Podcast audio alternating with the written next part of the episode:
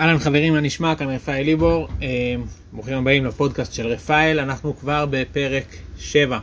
אה, אני אעשה משהו קצת שונה בפרק הזה, וזה יהיה בעצם, אה, אני אקרא איזשהו פוסט ארוך שפעם כתבתי, זה היה בטוויטר, זה הופיע בתור שרשור, בסוף הפכתי את זה לאיזשהו PDF, זה הרבה, כמה אלפי מילים, ואולי זה בעצם איזושהי תשתית לספר שאני אכתוב אה, ברבות הימים.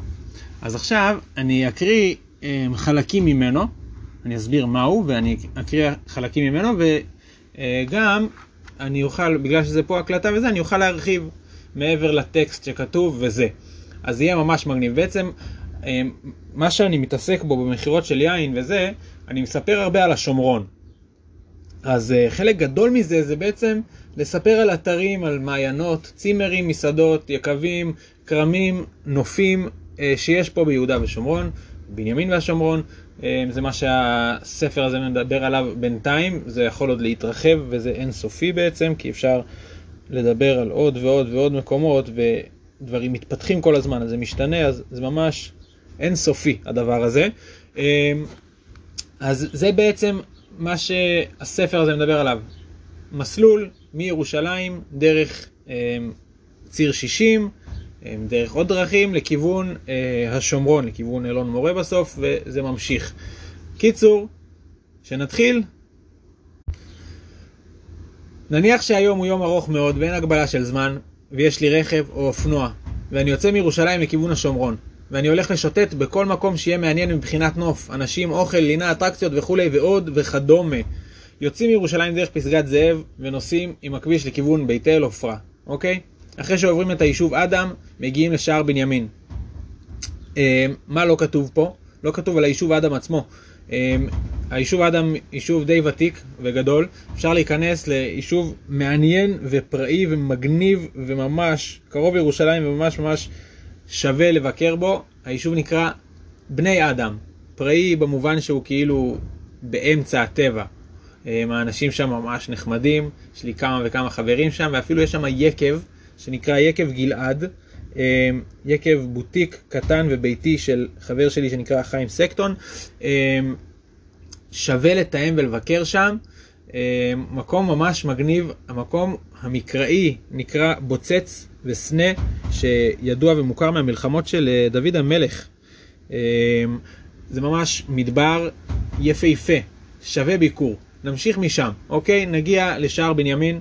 בשער בנימין יש אחלה חומוס של חבר שלי, אבל אנחנו ניסע קודם ליקב פסגות. יקב פסגות, אה, אתם בטח מכירים, אחד היקבים הגדולים שיש באזור. אה, בתוך מרכז מבקרים ענק וחדש, שוכן היקב הכי גדול באזור. אה, במקום יש גן אירועים יפהפה שצופה למדבר. כמו כן, יש שם כל מיני עתיקות שקשורות לאזור וליין. הם עשו הרי חפירות שם וזה, מצאו שם קדים, מטבעות, כל מיני דברים מגניבים שקשורים אה, להיסטוריה, לאזור בנימין, לכרמים שהיו פה פעם, הייתה פה תעשייה שלמה של יין לפני, בעולם העתיק בעצם, בזמן שעם ישראל ישבו פה. המקום, המקום בנוי מאבן מקומית והוא ממש ממש יפה. אנשים שבאים לשם אומרים וואלה זה טוסקנה הדבר הזה. בנייה יפהפייה ונחת ופשוט אווירה מדהימה. היינות שלהם אגב ממש טובים, זוכים בפרסים. אה, יש להם את היין שזכה בניקוד הכי גבוה עד כה, שיין ישראלי זכה בו, 96 נקודות בתחרות דיקנטר אה, ליין Peak, פסגה, שזה blend שעולה באזור 140 שקל לבקבוק. אז ה Peak 2016 זכה בדיקנטר 2020 אמ, אני חושב, בניקוד של 96 נקודות, שזה ניקוד מאוד מאוד מאוד גבוה. הניקודים האחרים זה על 95 אה, ופחות מזה, אז זה השיא שלהם. קיצור, אה, אוקיי, עוד משהו מההמשך פה זה, ואני עבדתי שם בסימונים לעבודות עפר ולתחילת הבנייה לפני שנתיים שלוש. קיצור שווה.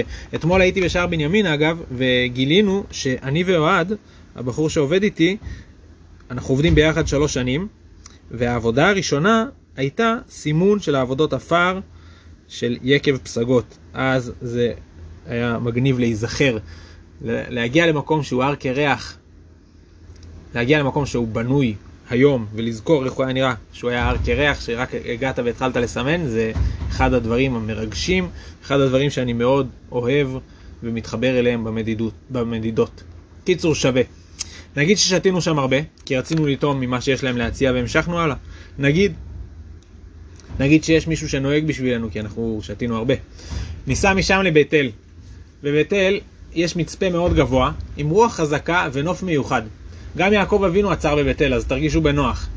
בדרך למצפה שנמצא בארטיס, עוברים ליד יקב בית אל. יקב משפחתי קטן ברמה מאוד גבוהה, הם מוכרים רק יינות אדומים, והיין הכי זול מתחיל מ-100 שקל בערך, פלוס מינוס, אבל הם שווים את זה. היקב נמצא בין, בין הכרמים, שנטועים בין טרסות עתיקות. מהמם, מהמם. אם תלכו לשם, בחודש הקרוב אתם תגיעו למקום הכי פוטוגני, בזמן הכי פוטוגני. אני כתבתי את זה בסתיו, אוקיי? בסתיו המקום הזה היה עם שלכת וזה, שהכל חום, אדום, צהוב, קסם של, של אה, צבעים, של יופי. אה, עכשיו שאני מקליט, אנחנו אחרי חג השבועות, קיץ. גם עכשיו יפה שם מאוד, ממליץ לכם לבקר, להכיר את המקום, למרות שלא סתיו עכשיו. בכל מקרה, בגלל השלכת, כל העלים של הגפן משנים את הצבע שלהם לכתום, וזה פשוט קסום, מניסיון. הם כנסו ליקב לטעום יינות, אמרנו שבשרשור הזה אין הגבלה של זמן, אוקיי? אה, מה שלא כתוב שם זה הסוגים של היינות. אז היינות שלהם זה, יש להם קריניין אה, מאוד מומלץ מהסדרה הזולה, יש להם ככה, יש יינות ב-105 שקלים, ויש יינות ב-135, זה הרמה הגבוהה יותר, ומעבר לזה יש יינות עוד יותר יקרים. אמ, שהם ממש יינות הדגל וזה, אבל מהפשוטים יש קברני סוביניון, אמ, שבא משלושה ארבעה כרמים שונים, יש קריניאן, אמ, יש פטי ורדו, יש קברני פרנק, ומהיקרים יותר יש אה, מרסלן שמאוד מומלץ, המרסלן של בית אל, שווה ממש לנסות, תכירו, תהנו, תודו לי אחר כך. בסדר? אז אחרי שהיינו בבית אל, נמשיך משם לעופרה. ונעצור קצת. עופרה, אחד היישובים הכי ותיקים ביו"ש. בעופרה יש את יקב טניה האגדי. לא ביקרתי שם, אבל שמעתי שזאת חוויה מאוד טובה. אנשים זהב. אמ, אני לא ביקרתי עדיין ביקב טניה, זה עוד יגיע. אמ, אגב, אה, טניה זה אחד מהעיינות הראשונים שמכרתי אצלי בחנות. כרגע אין לי אותם, אבל אולי בעזרת השם בהמשך יהיה לי אותם שוב. אמ, יורם, שהוא הבעלים של יקב טניה, הוא אבא של אוריה, שהוא חבר שלי, שהוא הבעלים של חומוס יאלי משער בנימין, שדילגנו עליו קצת בפתיח של השרשור הזה. אמ, אתמול ישבתי אצלו בחומוס, אדם יקר, ממש מותק של בחור, מכין חומוס אגדי, ממש מטורף, והתרשמתי מאוד מהקטע שהוא מפנק שם חיילים.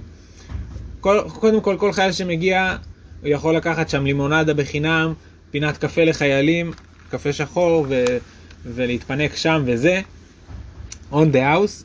בנוסף לזה, אנשים שרוצים לפנק חיילים במנות חומוס, אז הם יכולים לשלם, ובעצם לתרום איזושהי מנה, יש שם קערה, כאילו אנשים באים משלמים, שמים את הקבלה בקערה הזאת, ואז חיילים מגיעים ויכולים להשתמש במה שאנשים באו ושילמו, ולקנות עם זה חומוס, ועל הקנייה הזאת שאנשים תורמים, יש 10% הנחה, אז בכלל כאילו זה גם הוא גם חלק מהתרומה הזאת, וזה הרשים אותי וזה מגניב. זה בנוסף לזה שיש לו פשוט חומוס פצצה. קיצור, נמשיך בעופרה, בעופרה אפשר לשוטט, המקום מאוד מעניין עם מבנים ירדנים ושילוט עם הסבר, כדאי גם לעלות לעמונה לתצפית. אמ, היישוב עופרה בעצם הוקם אמ, בתור איזושהי קומבינה כזאת שיש את הר בעל חצור, ושם היה חפירות ארכיאולוגיות אני חושב, או שהיה שם איזשהו בסיס צבאי. ובעצם אה, ביישוב עפרה הם עשו את המגורים כביכול של המשלחת של החפירות הארכיאולוגיות, אני חושב שזה היה העילה, והם השתכנו במבנים נטושים של המשטרה הירדנית לשעבר, שנמצאים בעופרה, עד היום המבנים האלה קיימים. אה, לאחרונה, בשנה, שנתיים האחרונות, פתחו חומוס בעופרה, אין קשר לחומוס יאלי, אה, פתחו חומוס ועופרה בתוך אחד מהמבנים הירדנים האלה, משמרים אותו ככה יפה וזה, אה, שזה לקחת את העבר ולהפוך אותו להווה ועם הסתכלות לעתיד, זה תמיד מרגש. אה, היישוב עמונה זה יישוב שהיה ליד עופרה ונעקר, אה, היה שם תלונות של ארגוני אנרכיסטים, ובסוף, אחרי הרבה משפטים וזה, בג"ץ הורה לפנות, והיום אין שם יישוב יהודי, שזה נורא עצוב.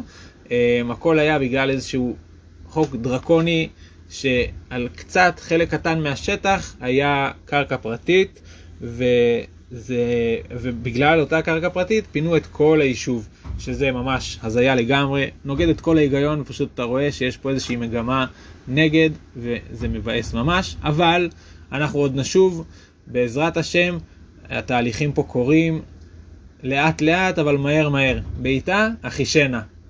כל דבר בזמן שלו יגיע מהר, בעזרת השם. אז יש לנו סבלנות, ובסוף זה עוד יחזור. מה שכן יש בעמונה, שזה ברוך השם, אה, המערכת לא נגעה בו, אה, עדיין יש שם חקלאות, ברוך השם.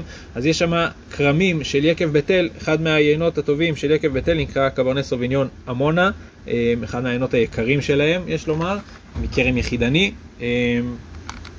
ממש אפשר, זה ממש שווה וממש מרגישים את האיכות שזה בא ממקום כזה מיוחד. עמונה זה מקום מאוד גבוה.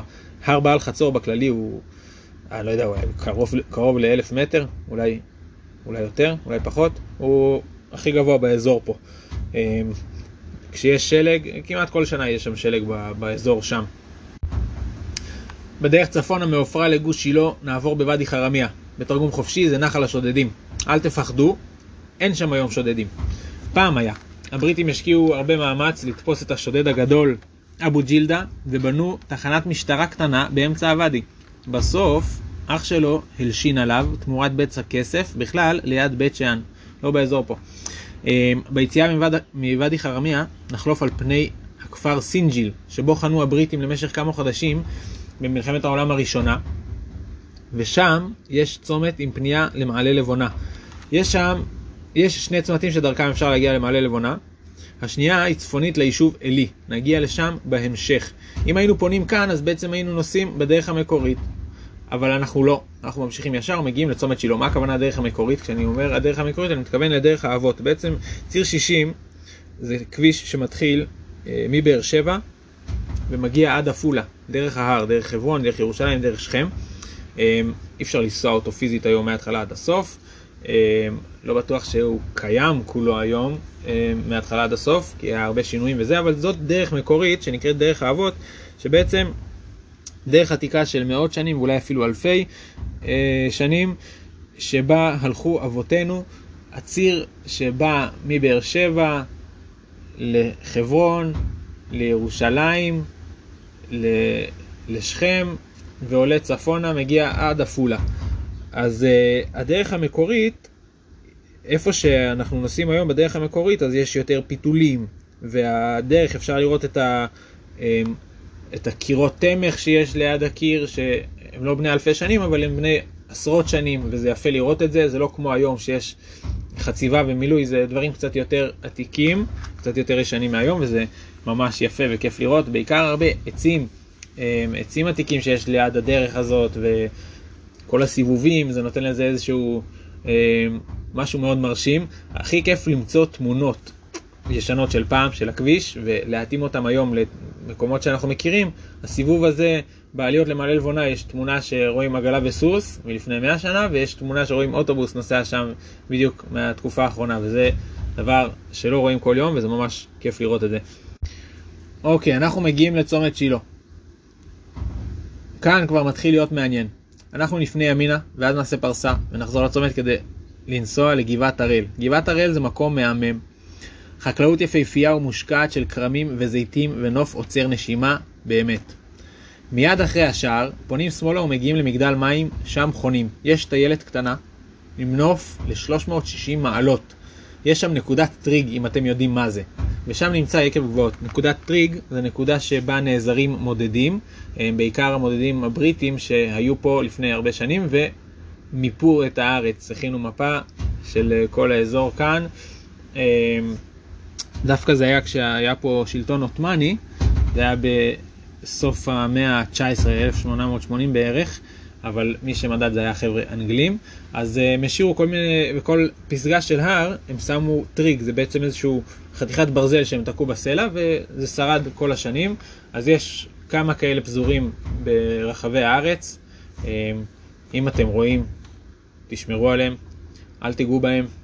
אה, זה היסטורי וזה מדהים. קיצור, שם נמצא יקב גבוהות. יקב מאוד מעניין עם יינות שכמעט ואין במקומות אחרים מזנים עתיקים. לדוגמה, חמדני ג'נדלי. יש שם, זה בנוסף לבלנדים המדהימים, המדהימים שלהם, מהזנים שכן מוכרים לכולנו. יש שם מרכז מבקרים וסרט ממליץ. אה, קצת להרחיב על יקב גבעות. אה, יקב נורא נורא איכותי, שהבעלים שם זה דוקטור שיבי דרורי. הבן של הרב צפניה דרורי, חתן של דניאלה וייס, אה, והוא ממש מומחה לזנים של ענבים, הוא דוקטור באוניברסיטת אריאל, ומה שהוא עושה שם הרבה ביקב זה פיתוח של בעצם חידוש של הזנים שהיו פה פעם בארץ ישראל. ולמה, מה בעצם הרעיון מאחורי זה? אם אנחנו אומרים, יש לנו יין קברני סוביניון, מה זה קברני סוביניון? זה זן שהביאו מצרפת, ואנחנו מביאים אותו לפה והוא מתאקלם פה בארץ. לא משנה כמה משובח וטוב הוא יהיה, אף פעם לא, אנחנו לא נצליח לעשות אותו טוב כמו בצרפת, כי בצרפת זה הבית שלו, שם, זה, שם הוא מתאים וזה. אנחנו רוצים לעשות משהו שהוא יהיה הכי טוב, אנחנו צריכים למצוא את, המקור, את הזן שכאן זה המקום שלו, שפה זה המקור שלו, מפה הוא בא. אמ, ומצאו כל מיני, אה, לפי אינדיקציות שונות, לא יודע אם מצאו זרעים של אה, גפנים מפעם, או שמצאו, הלכו ומצאו פשוט גפנים, עצים כאילו עתיקים, וניסו לשחזר ולהשתמש בהם וזה, ו, וככה לאט לאט, אחרי הרבה הרבה הרבה מחקר, מצאו כל מיני זנים עתיקים, וזה לא משהו שדומה למה שאנחנו מכירים היום. אנחנו מכירים אה, יינות לבנים, יינות אדומים וזה. חלק מה... יש כל מיני ממצאים, אבל חלק מהממצאים שהם מצאו זה אה, זנים של יינות, של ענבים לבנים, אבל הסגנון הכנה שלהם הוא דומה מאוד דווקא ליינות אדומים. אז כאילו זה לא, למרות שזה יין לבן, זה לא דומה לסגנון יין לבן שאנחנו מכירים של שרדונה ושל אה, אה, סוביניון בלאן וכאלה. קיצור, עוד להרחיב על זה. ליד יקב גבוהות יש מסעדה, מסעדת שף בשם הסדר לי סודתה, חפשו, חפשו בפייסבוק, חפשו באינסטגרם. אמ, השף, הבעל הבית, בחור בשם גיא נצר, הוא אומן. האוכל מדהים. את המסעדה הוא בנה בעשר אצבעות והיא פתוחה רק בימי רביעי וחמישי, או בשאר השבוע לאירועים פרטיים. המקום פשוט קסום. אל תפספסו את הסלט ירקות עם נגיסי עוף. אמ, אני כתבתי את זה לפני חצי שנה, ואני חוזר וממליץ, אני הייתי שם לא מזמן, אמ, היינו שם לפני שבועיים, ולפני השבועיים האלה היינו שם שבועיים לפני. כל כך התגעגענו שלא היה את כל הקורונה, אי אפשר היה לבוא וזה. באנו שוב. המקום הזה מומלץ בכל פה, פשוט תבואו, תגיעו לגבעת הראל בימי חמישי, שישי, ו... סליחה, בימי רביעי, חמישי. וואו, איזה מקום. אוכל ממש מדהים, ברמה הכי גבוהה שתטעמו, אמ, אבל בעיקר האירוח. איזה אנשים מדהימים. פשוט כיף, אתה מגיע לשם, אתה מרגיש בבית, ו- וזהו. אז אני ממליץ. תגיעו, שימו, אסדר לי סודתה בווייז, פבם, וזהו, תגיעו. אמ, עכשיו נחזור לשילה. ניכנס לשילה הקדומה. מקום המשכן. כאן חלה, חנה התפללה לפרי בטן ונענתה. תעשו עם זה מה שאתם רוצים. הכוונה כאילו, לכו תתפללו שם. יש מרכז מבקרים, מיצג מיוחד מאוד, הרבה עתיקות, אפשר פשוט לשוטט שמה שעות על גבי שעות, אם אתם בקטע של ארכיאולוגיה, זה, זה מדהים, יש שם הרבה תקופות גם שמתחברות אה, באותו מקום, כי זה לא רק תקופת אה, ספר שופטים, אלא במשך הדורות הגיעו לשם כל מיני, אה, להבדיל אלף אלפי הבדלות, הגיעו לשם אה, נוצרים ובנו שם מבנה אה, של כנסייה. או לקרוא לזה, לא יודע, בזיליקה או משהו כזה, שזה עדיין קיים. קיצור, יש שם המון אה, תקופות לראות ולהשוות ו- וזה. רק לדמיין שם את, ה- את, ה- את אלי הכהן יושב ומשרת ומקבל את הבשורה על זה שבניו נפלו בקרב, אה, ושם בעצם הוא, הוא נפטר בעצמו, נהרג באיזושהי תאונה כזו או אחרת, שהוא נופל מהכיסא. אה, תגיעו לשם, תראו, זה כיף לראות ולפחות פעם אחת תבואו תראו את זה. אני כותב פה שהייתי שם הרבה פעמים בתור עובד, פתח סוגריים, במסגרת העיסוק שלי במדידות, סגור סוגריים. אז אני לא יודע להגיד איך זה בתור מבקר, תתקשרו לברר, כי אני חושב שהכניסה בתשלום וזה, אבל שווה את זה. עכשיו ניסע לאזור תעשייה שילה, שם נמצא יקב שילה. מרכז מבקרים אין כל כך, אבל נכנסתי לשם, ופשוט וואו. יש שם את כל האוסף של היינות שהיקב אי פעם הוציא מכל השנים, וזה מרתק. אמ, יש שם ארכיון בעצם של כל היינות מכל השנים, משתמרים שם ומתיישנים, וזה כביכול, אני לא יודע אם זה אפילו למכירה או לא, שזה פשוט לראותם בלבד. יש שם את כל החדר חביות, זה, זה דבר שתמיד כיף לראות חדר חביות, זה ערימות של עוד ועוד ועוד חביות של יינות שאתה יודע שהם קוטפים פרסים בכל העולם, ו, ואתה מרגיש את זה שם, זה מלבב ומרומם. יקב שילה הוא כל כך מדהים, שיש לו, יש לו 17 סוגים שונים של יינות, סבבה? יש לו שור שלוש סוגים, חוני שני סוגים, סוד שש סוגים, אה, כמה לבנים, אה, רוזה, ומתוך כל ה-17 יינות, בתחרות דיקנטר 2020, הוא זכה ב-13 מדליות שונות. תבינו באיזה רמה פסיכית כאילו מדובר. וזה לא, והם היחידים שזכו ברמה כזאת. כל שאר היקבים קיבלו כמה מדליות פה ושם, לא ברמה כזאת גורפת שכאילו, לא יודע כמה זה 13 מתוך 17, אה, כמה אחוז זה 60, 70 אחוז מהיינות של היקב זכו בפרסים, זה מטורף. קיצור, שם ליד יש את המפעל של משק אחיה, אני לא יודע אם יש שם מרכז מבקרים, אם אין, אז ראוי שיהיה. אה, משק אחיה אה, מייצר שמן זית מאוד איכותי. אה, כרגע אין אצלי למכירה, אבל היה לי בעבר, אולי גם בעתיד, נראה, לא יודע. אה, למה לקנות משק אחיה? כי הם מעסיקים 30 עובדים. מפעל אה, על טהרת העבודה העברית, אגב, מעסיקים 30 משפחות של יהודים בהכנה של השמן זית, במכירות, במפעל עצמו, תוך כדי זה שהם גואלים את הארץ ויש להם מטעים וזיתים וכרמים, אז ממש טוב לתמוך בהם ולקנות מהם, חוץ מזה שהשמן זית סופר איכותי. אפשר להיכנס ליישוב שילה, למרות שאני לא סגור על מה בדיוק אפשר לראות שם. בואו ניסע לכיוון שופרות רחל, שזה רק 4 דקות נסיעה. דרך שם נוסעים למה שנקרא הגבעות של שילה. זאת אומרת, פעם זה היה גבעות, היום זה כבר יישובים בפני עצמם. אחיה, עדיעד, קידה, אש קודש ועוד. עמיחי גם שם, אבל הוא חדש. הוא לא היה מלפני 20 שנה, עמיחי זה יישוב שקם עבור מפוני עמונה, אה, מגורשי עמונה יש לומר, אה, אז זה יישוב חדש מהשנים האחרונות. אה, בבבם, אני רוצה לדעת אם הרחבתי על עמיחי, כן, יש, נגיע לזה עוד מעט, עוד מעט, עוד מעט, תהיו במתח. טוטוטום, היישוב הראשון שנראה ברגע שנצא משבות רחל יהיה אחיה, מהגבעות הראשונות באזור. אחיה נושא את דגל העבודה העברית כבר מעל 20 שנה. בהקמה של בית הבד על טהרת העבודה העברית והחקלאות העברית על ידי יהודי חלוץ בשם יוסי שוקר ז"ל. משק אחיה שהתחיל בתור מפעל ביתי קטן, הפך לאימפריה היום. אמ, אותו יוסי שוקר שהקים את משק אחיה בזמנו, אמ, אמ, היה, הוא היה מעורב בתאונה כלשהי עם אחד המכשירים של הבית בד, ובצורה מצערת מאוד הוא נהיה משותק למשך אה, כמה שנים ובסוף הוא נפטר.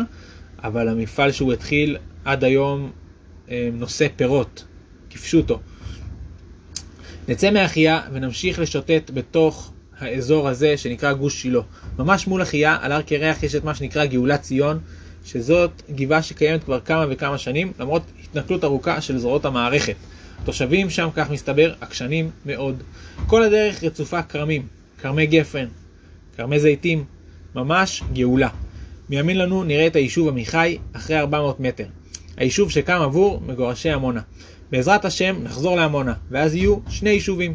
מעמיחי נשקף נוף מהמם לכיוון עמק שילה. מלא מלא כרמים בכל האזור. בכל האזור. כבר אמרתי? כן, אמרתי. אמ, אני אומר את זה שוב, יש מלא כרמים שם. הסתובבתי שם הרבה לפני ההקמה של היישוב, מדדתי את השטח. יש לי... יצא לי לראות שם המון רסיסים. עדות למה שהתרחש במקום בדיוק, אה, להגיד? לא להגיד. בואו נספור עד חמש, יש לי חידה בשבילכם. הסתובבתי שם, ביישוב עמיחי, עשיתי, לפני שבנו אותו, אז הכנתי מפה של האזור, לצורך התכנון של הבנייה שלו. ועל אמ, השטח, על האדמה, ראיתי הרבה רסיסים מברזל. והרמתי, מה זה הברזלים האלה, ממש בגודל של אה, גרגירים כאילו, אה, ולא הצלחתי להבין מה הם. ואז אחרי כמה חתיכות ראיתי שחלקם יש להם פסים של הברגה וזה, אה, והבנתי שזה רסיסים של איזשהו, של נשק, של פגזים או של קליעים וכאלה, ולא הצלחתי להבין במה מדובר, כי הרי זה לא איזשהו, לא היה שם בסיס אימונים, במקום הזה, אולי זה לא היה שטח אש או משהו כזה. וניסיתי להבין, ושאלתי חברים וזה, ומה שהתברר לי בסוף זה, אתם מנחשים מה זה? ספור, חמש, ארבע, שלוש, שתיים, אחד. קיצור, אני ממשיך לקרוא. עדות למה שהתרחש במקום בדיוק 100 שנה קודם לכן. נחל שילה היה הגבול בין האנגלים מדרום לטורקים מצפון למשך כשמונה חודשים. ההפגזות היו הדדיות ובלתי פוסקות. בכל האזור של שילה ועלי, וגם באזור פדואל ועלי זהב, שגם הם נמצאים בצד הצפוני של נחל שילה, אבל במרחק של 20 קילומטר משילה, יש שרידים של הפגזות. חפשו בגוגל קו שתי האוג'ות, זה מרתק. בעצם הבריטים כבשו את הארץ מדרום לצפון, ובשלב מסוים במלחמה הם עצרו על, על הירקון בצד אה, מערב ועל נחל שילה בצד, אה, במרכז אה, גב ההר, במרכז בנימין והשומרון, וממזרח, באזור הירדן, בקו, באזור של האוג'ה, מה שנקרא היום האוג'ה, זה באזור של איתיו, כוכב השחר פחות או יותר, משהו כזה. קיצור, בסוף הם המשיכו הלאה וכבשו צפונה, עד ועד בכלל, עד דמשק ועד עד הסוף. מעמיחי אנחנו נכנסים לרצף התיישבותי של ארבעה יישובים שהם במרחק הליכה. קידה, יישוב הדעת, עדיעד ועמיחי. עמיחי כבר אמרנו בעצם. יישוב הדעת זה יישוב שהחיה את עצמו אחרי כמה גלגולים. הוא נקרא בשנים הראשונות הבית האדום, אני עוד זוכר שזה היה הבית האדום אגב. מה שהיה יישוב עם משפחות בודדות בהתחלה. היום הוא יישוב עם מבנה קבע וקהילה מגוונת ותורנית. במקום יש מסגריה וסטודיו מאוד מעניינים. אמ, הסטודיו הזה זה סטודיו של אומנות, של אה, בחור שהוא גם נגר וגם מסגר וגם עושה חוגים וזה, שווה לכם להגיע לשם להסתכל, לראות, זה מדהים, אפילו אם אתם גרים, ב... יש מצב שאתם גרים שם בגוש שילה ואף פעם לא שמעתם על זה. תיסעו ליישוב הדת, תבררו לגבי הסטודיו הזה, שווה לכם לסייר שם, מרתק. כדאי לתאם ולבוא ולראות. כמו כן, יש דיר כבשים גדול. היום אני לא יודע אם הדיר הזה עדיין קיים, יכול להיות שהוא מכר את העדר, אבל לא יודע. ההתפתחות שם היא על בסיס יומי, ברוך השם. אני אדבר שם על הבנייה. בנו שם, המקום קיים כבר uh, 20 שנה לכאורה, וברוך השם הגיעו לשלב הזה שבונים מבנה קבע וזה. דרומית ליישוב הדעת יש את היישוב עדי יד. האידיאולוגיה הייתה לתפוס הרבה שטח. אז כל אחד שבנה, בנה רחוק. מה שיצר יישוב שתופס שטח ענק, עם מספר מש... משפחות קטן יחסית. אל תנסו את זה בבית. אחרי הכל, אם הכנתם קפה ונתקעתם בלי חלב, אתם לא רוצים לצעוד חמש דקות לכל כיוון בגשם וברוח רק בשביל זה. הקפה יתקרר לכם בינתיים, אם אתם מבינים מה אני אומר.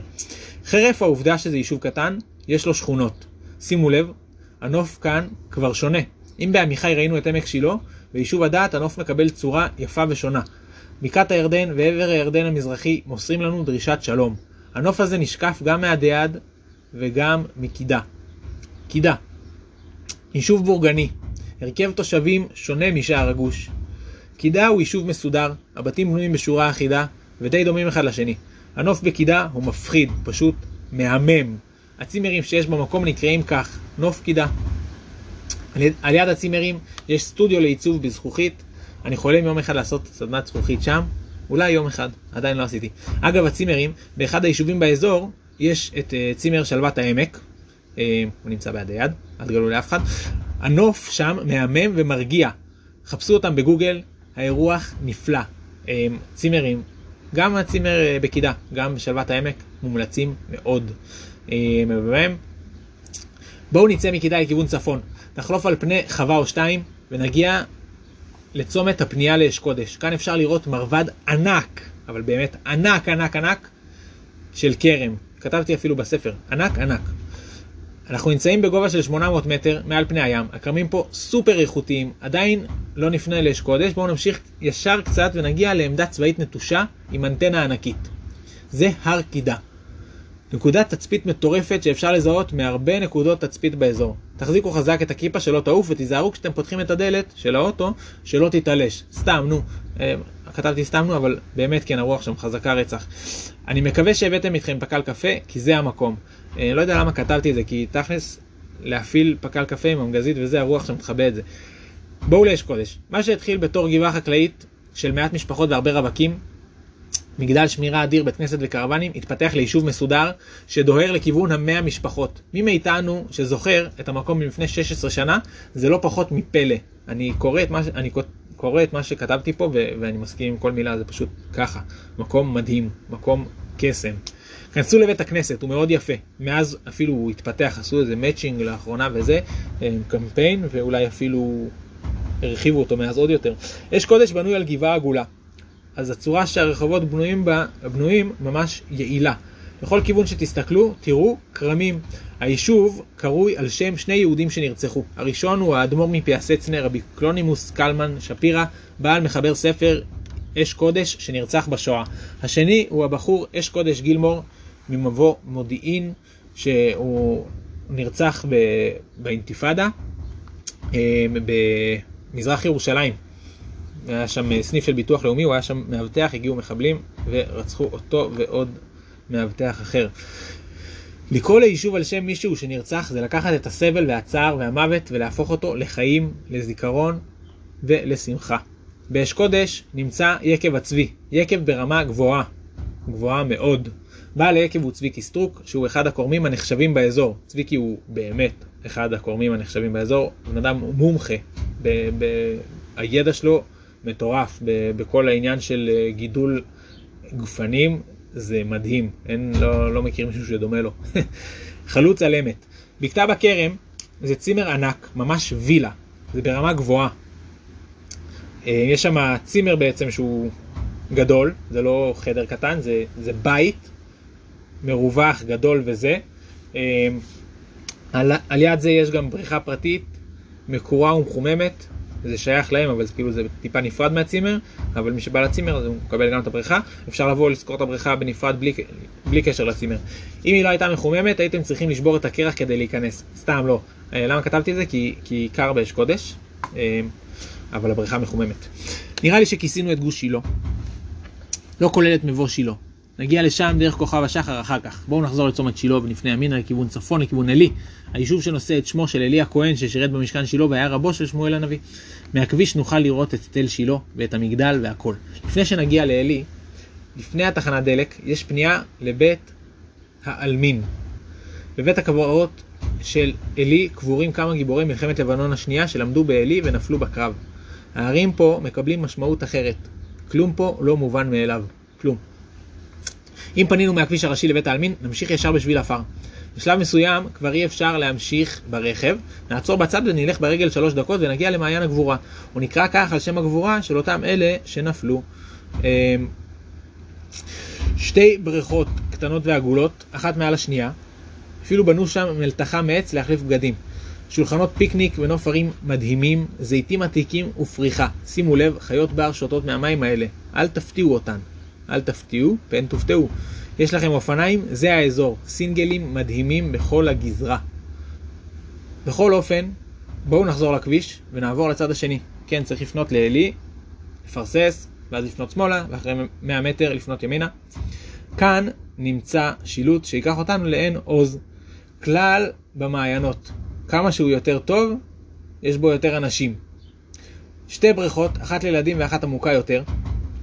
אל תפספסו את הנביאה בסלע, מדהים. התאנה שגדלה שם, בתוך, ממש בתוך הנביאה, קסם. בוסתן של עצים, שולחנות פיקניק, מסלולים רגליים לגבעת הראל וגבעת הרועה. גבעת הראל ועין עוז קרויים שניהם על שם הראל עוז בן נון מחלוצי הגבעות. אני גר ביצהר, בגבעת להבה, בגבעה שהוא הקים. יש לכם רכב שטח, תוכלו לנסוע לאורך נחל שילה ולצאת בצומת שילה, תודו לי אחר כך. אין לכם ג'יפ, חפשו בגוגל טרקטורוני שילה והם יסדרו לכם את כל הגזרה עם טרקטורונים, ג'יפים, ריינג'רים וכל מרעין דשטותא מעין אלו. אנשים זהב, זה של חברים שלי הטרקטורוני שילה. אה, יש להם אה, טיולי ג'יפים פה באזור, זה בצומת אה, אזור נחל שילה, זה שווה ממש. בואו נחזור לעלי. עלי יישוב ענק, מתפרס על הרבה גבעות. בעלי גרים גם דתיים וגם שאינם, גם ישראלים, גם רוסים וגם צרפתים. מרכז מסחרי קטן נמצא בלב היישוב, עם סופר, פיצה, חנות טלפונים, חנות בגדים ועוד. המכינה הקדם צבאית הגדולה ביותר נמצאת ביישוב, כמו גם ישיבה לבוגרי צבא. נמצאת, נקראת גם המכינה לחיים. יש כאילו מכינה קדם צבאית, אז יש מכינה לחיים, שזה לאחרי הצבא. הרבה תלמידים קובעים את מקומם ביישוב, וזה בעצם גורם לזה שהיישוב גדל, כמו שיש בהרבה יישובים, שיש ישיבה, אז הבחורים שבישיבה מתחתנים ונשארים להיות אברכים ונהיים חלק מהמשפחות של היישוב בהמשך. לעלי יש משהו כמו עשר גבעות שונות. נווה שיר, פלגי מים, גבעת היובל ועוד ועוד. הנוף בעלי הוא מדהים. שימו בווייז גבעת ט' ותראו ישועות. ממש תצפית מדהימה על כל האזור. ובימים של רעות טובה רואים גם את החרמון, אמיתי. אמ, את החרמון אפשר לראות מהרבה מקומות אה, באזור פה. אלי זה אחד מהם. מעלה לבונה, תפוח, אלון מורה, איתמר. גם לפה תביאו פקל קפה ותשבו מול הנוף עם גיטרה. תהנו. יאללה, בואו למעלה לבונה, כשנגיע לצומת עלי, לפני ימינה, ואחרי קילומטר או שניים לפני שמאלה לכיוון מעלה לבונה. הדרך כאן היא עתיקה ממש, אז כל סיבוב משמר את התוואי המקורי של הדרך בדיוק כמו מלפני 120 שנה ואולי אפילו יותר מזה. תיזהרו בסיבובים, זה קשה, כי רוצים לראות את הנוף.